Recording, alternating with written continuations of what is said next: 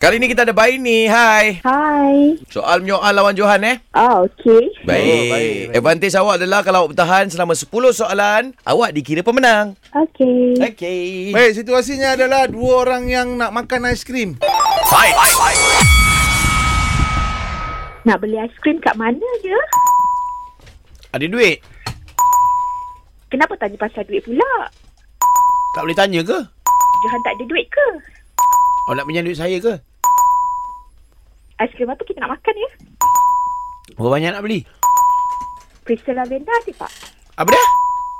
Perisa lavender ada tak? Ha ha ha ha. Ulang soalan. You terap. My God. Jahan. Okey. tak apa Baini, lain kali boleh cuba lagi tau. Okey. Tanya balik soalan yang dia buat ni Okey. eh. Tapi tapi pasal you I suka main dengan you sebab you laju. Ah, okey. You reply tu laju. That means you kepala otak you ni dah mandi, uh, dah fresh. Sudah An, umum umum umum An. Lepas Johan. Ya saya. Berkat lepas subuh. Walau eh.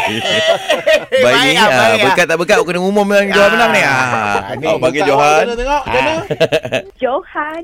Aku pun nak solat ada orang panggil lah. Ah, ya ya ya ya. You win. Oh thank you thank you thank you.